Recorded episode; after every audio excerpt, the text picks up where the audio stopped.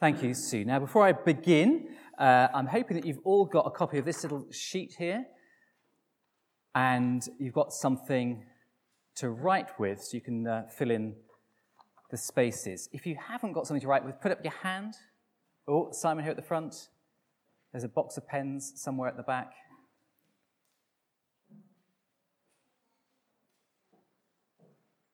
At the front here. Brilliant. So, can I add my welcome to uh, Jeremy's? It's lovely to be gathering together here, be able to sing, and uh, it's not ideal with masks on, but uh, better to be singing and making a step forward. Let me just pray as we begin. Father God, would you please fill our hearts with your love for the church so we might come to love the church too. In Jesus' name, Amen. So, this title for our uh, new sermon series, Love Your Church, comes from a new book written by a man called Tony Merida. And that's what it looks like. And let me read to you from the introduction. He says, I want you to be thrilled about being part of a local community of believers. I know that many of us, whether we would say it out loud or not, are not too thrilled when it comes to being part of a church. Others are pro church in theory, but not in reality, Christians. And they see church as something good to do, but a bit optional. Many love the idea of the church, but don't actually have fellowship with real believers in a local church, a bit like Curator Collins. Still others have been serving and loving their church, but perhaps they're tired and need encouraging. And there are, he says, what I call the church ninjas. They move so fast, before you can get to the door at the end of the service, they've already left the building. Finally, some people really do love their church, but not quite sure how to love it. Regardless of where you're at, he says, we all benefit by recapturing the New Testament's vision of Christ's church. We can all learn to love the church as Christ calls us to. So, over the summer, we're going to have a go at recapturing that vision of the church. And we're going to use six pictures that the Bible gives us of what the church looks like. Here are some of the images. We are a chosen people. That's the theme this morning. We're like a flock of sheep. Not very flattering, but we'll look at that next week. Then a bride at a wedding, a physical body with arms and legs and toes and feet, a temple where God dwells, and a family where everyone belongs. And there was that image too. We've just heard of the banquet as well. Everyone being invited to this glorious banquet, a feast. So, our hope is that this survey will help refresh our love for that which Jesus himself loves. And we'll pick up some tips along the way about how to do that in practice. So, today we're looking at the picture that the Apostle Peter gives us of the church as a chosen people. And that's why it's been great to learn that song. I'm going to f- sing it again after the talk. We are God's people. And writing to these, uh, one of the very first churches in what we would now call Turkey, Peter tells them in chapter 2, verse 9, You are a chosen people. God has chosen them one by one to be part of something far, far greater to be nothing less than the people of God. Once he says, You were not a people. You were separated by language and tribal loyalties and customs and religions. You couldn't agree on anything. But now you are the people of God. You're united by a common faith. Still diverse, but now wonderfully united. So, what does it mean to be a chosen people? Well, in the few verses we've heard read, Peter helps us to understand four things about being chosen. And if you've got your worksheet, you'll see there are four boxes.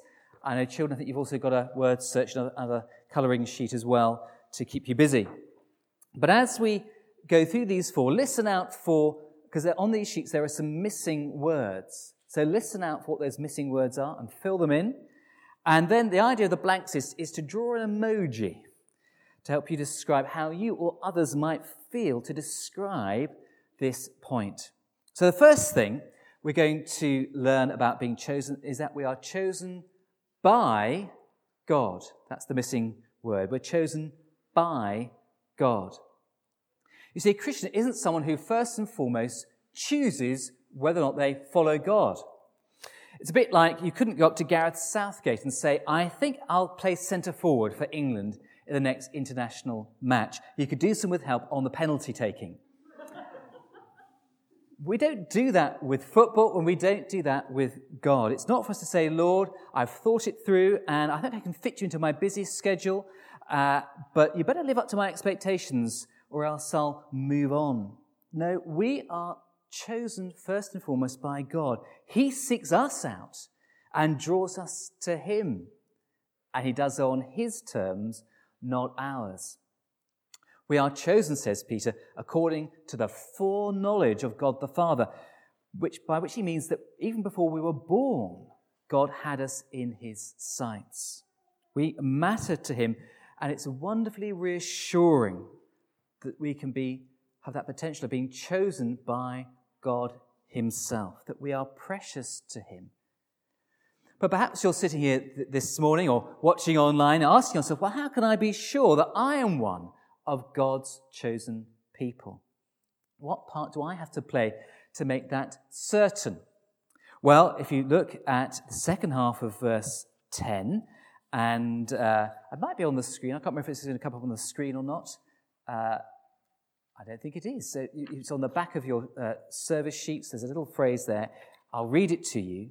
Once you had not received mercy, but now you have received mercy. So that's our part, receiving the mercy of God into our hearts and souls. See, none of us can earn our way into a place amongst God's people. It's simply a gift to be received from a gracious and merciful God. But there has to come a point in our lives where we receive it for ourselves. So that should help us answer the question Am I one of God's chosen people? Have I actively received this mercy into my life? And I know for me, there came a point when I was uh, 16 years old, there was a particular moment when I asked God into my life. And uh, if you haven't had that moment, well, perhaps tonight at bedtime, kneel down at your bed and pray a prayer something like this Father, I don't deserve to be one of your chosen people, but thank you for your mercy shown to me in your Son, Jesus Christ, who died on the cross so I might be forgiven. Please help me now to receive that mercy into my heart and then walk with you through the rest of my life. A prayer like that would help us to be sure that we're one of God's chosen people. And when you think about that, you think, how would that make you feel? I think it might make you feel like this. Here's my emoji. Happy and you know, treasured and special. So I, I don't know what you want to draw there, but, but uh, maybe a big, cheesy, smiley face would give you a, a sense of how people feel when they know they're part of God's chosen people. Well, let's look at the second point here. We're also chosen for God. Chosen for God. And we see that in our key verse today, chapter 2, verse 9. We read, You are a chosen people and a royal priesthood. All of them, not just the ones wearing a dog collar, were to do what priests once did. They're to bring people closer to God and God closer to people. And something they were all called to do. In other words, those who are chosen are chosen so that through them, God might choose others and help others to come and be part of his people. They are a royal priesthood because they serve the King of Kings and the Lord of Lords, the one true living God. And one of the ways in which we exercise this royal priesthood is by joining together to declare the praises of Him who calls us out of darkness into His marvelous light. And that's something we do best by coming together, he says, to praise this merciful, gracious God in the presence of others. It's something we can do in word, in a conversation, but also in song. I think it's when we sing together, or maybe say the Lord's Prayer together, or a creed together, when we actually speak with one voice, that we become aware that we're not just a, a group of individuals, but we're part of something bigger. We're part of the one true living God. And that's the invitation. If we, if we know we're not part of that yet, to be part of this bigger community that God is building in our world. That, for me, I know um, uh, particularly sort of uh, uh, sort of hit, hits home when we sing together. It's been wonderful, isn't it, to sing this morning. And it's something it's been good to do online church when we've been you know, a lifeline throughout the pandemic, but it can never replace the real thing. That's why it's so good to be together in church for those of us that are. So for our second emoji, I thought we might have, you know, a, a singing emoji. Uh, I don't know how you, that's the, the extent of my skills. Uh, but what would you draw? Something that, that makes you a picture of, of singing, of joining together. What would you put on your, on your picture? And then the third mark of being part of the chosen people is, according to Peter, that we're chosen to be like God. Like God. You are a chosen people, he says, a royal priesthood and a holy nation. So when someone asks you what nationality you are, what do you say? British or Scottish or English, Welsh, Irish, Ukrainian, Italian, German? How about Christian? Because Peter describes the Christian church here as a nation. We have our own language, we have festivals and rules and customs, and all of which mark us as thinking and living differently from those around us. We are, says Peter, a holy nation. That is, a nation, a people set apart to be like God. And what is God like?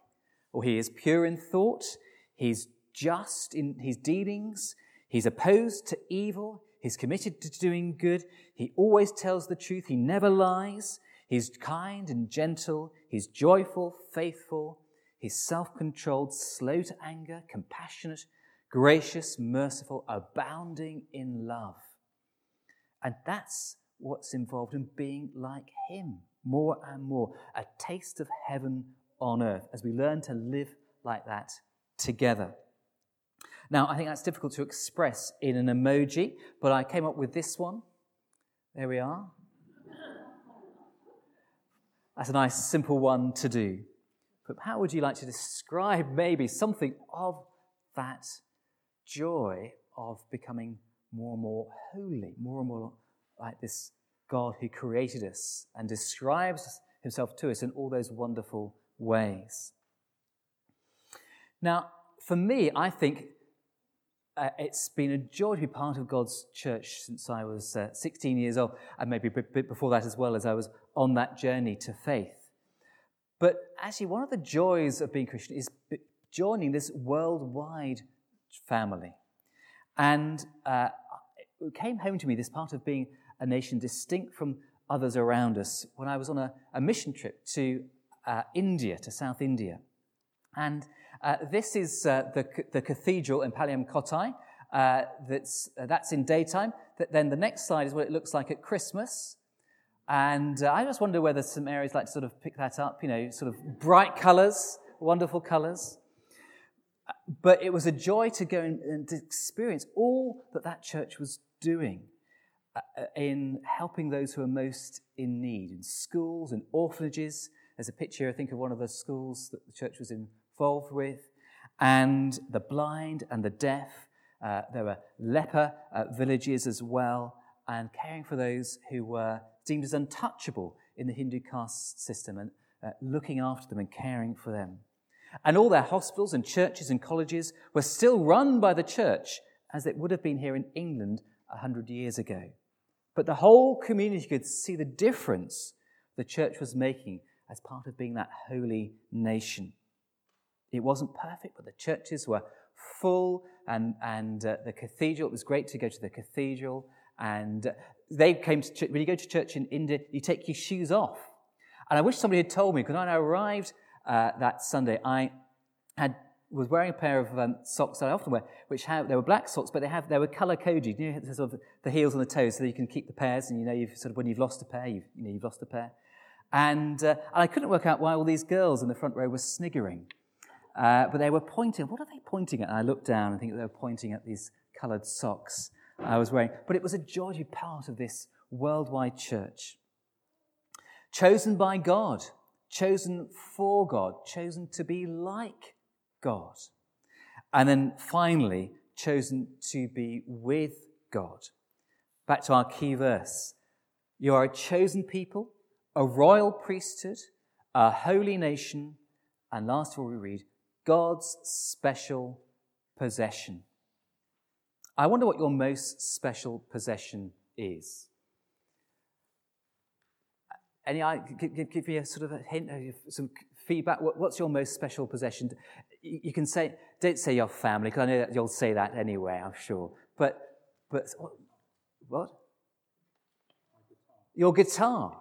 A guitar, special possession. Anything else that's a special possession? A painting that somebody painted for you. Any other special possessions? Your summer house. There we are.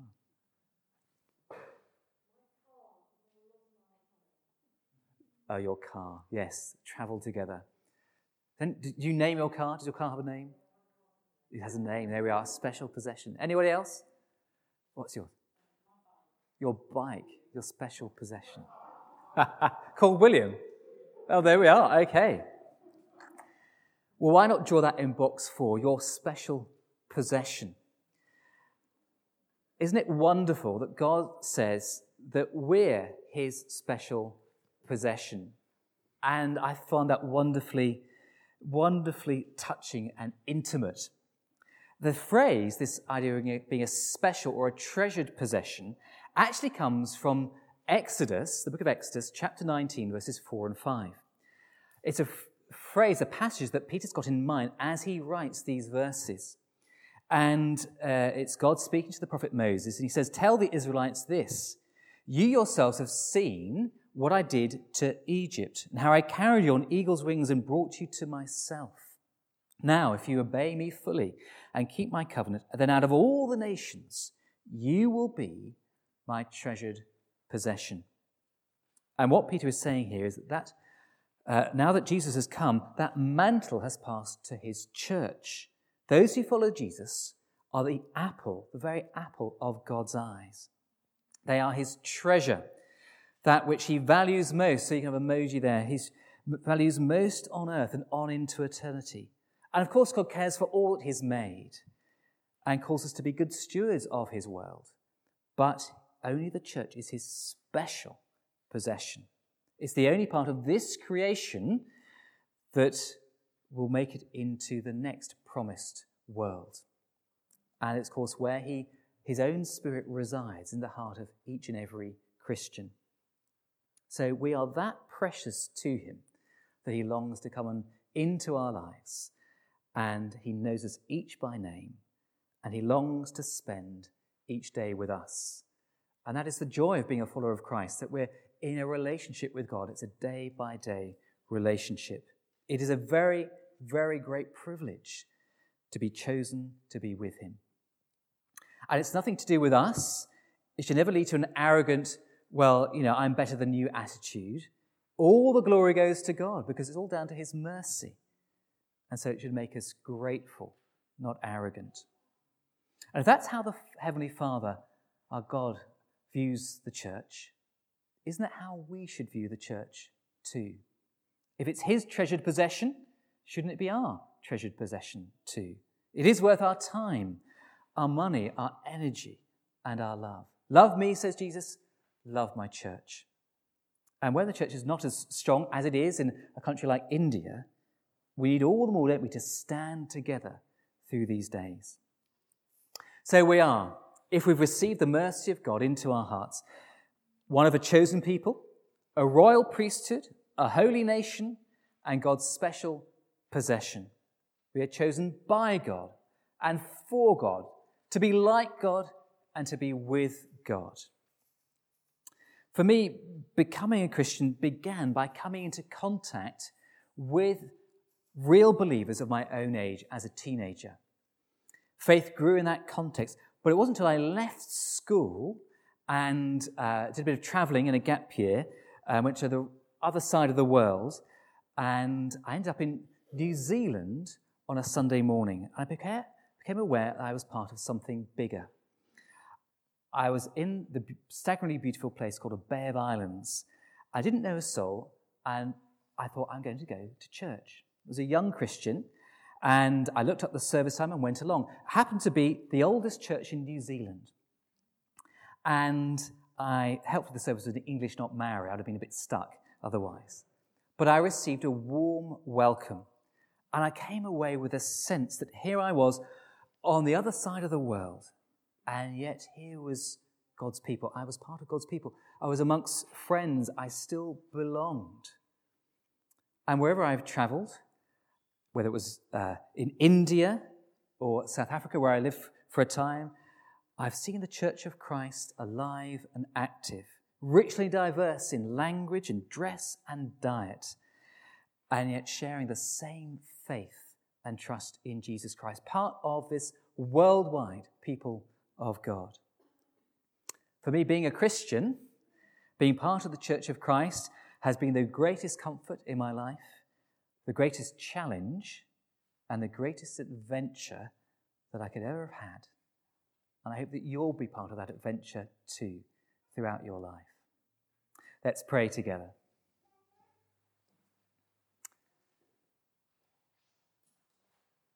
Father God, would you please make clear in our hearts whether we're one of your chosen people?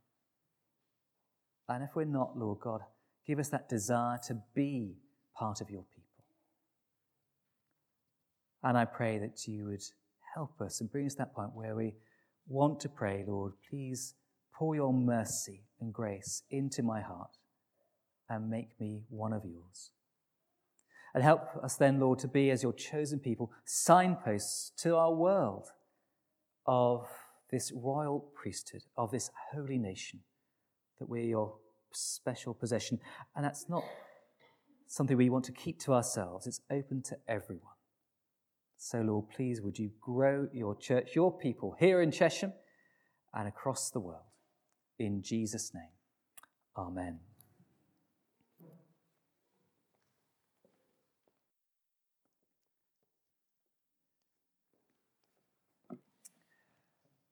Sometimes in church, you hear a slot called the TTT, which is this time tomorrow. And uh, people come up the front and we hear about uh, what they do on a Monday morning at the same time as church meeting on a Sunday morning. Uh, to do something called TTNS. Can you guess what that is? This time next Sunday. This time next Sunday. And what we want to do is to give you a sort of week by week, take what we've learnt uh, and then say, okay, how will that affect and shape how we come to church next Sunday? So today we've been thinking about being a chosen people. And what I'd like you to do is just for a minute or so, uh, turn to somebody uh, near you, next to you, and uh, there'll be a bit of music, uh, background, I'm hoping will come on, and just think, taking from what we've learnt this morning, how might that shape the way your thinking might be in terms of when you walk through church next Sunday?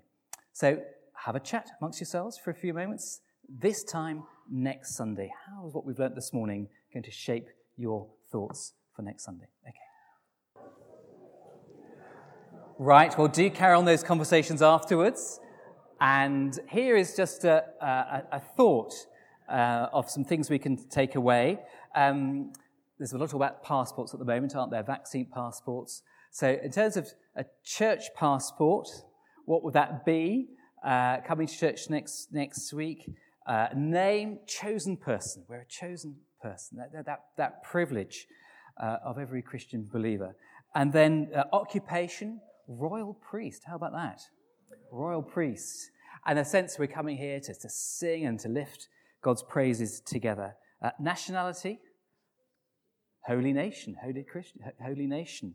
And uh, so sometimes when we come to that point in the service when we have the confession, and you think, uh, you know, do I need to say the confession this week? Yes, we do. In that sense of we're on that journey, aren't we, of, of becoming more and more like God, we need to put, put aside uh, one week in order to embrace a fresh week with God. And then finally, you know, you get on the inside of your passport that sense of Her Majesty asks you to look after this person wherever they may find themselves. Well, how about this, this phrase? The God of heaven wishes everyone to know that the bearer of this passport is my treasured possession. So as we come to church next week, know that uh, God wants us to be here. We are so special to Him. Uh, let's come to church with that thought next week. I'm going to hand back to Jeremy, who's going to take us through the banns and some notices.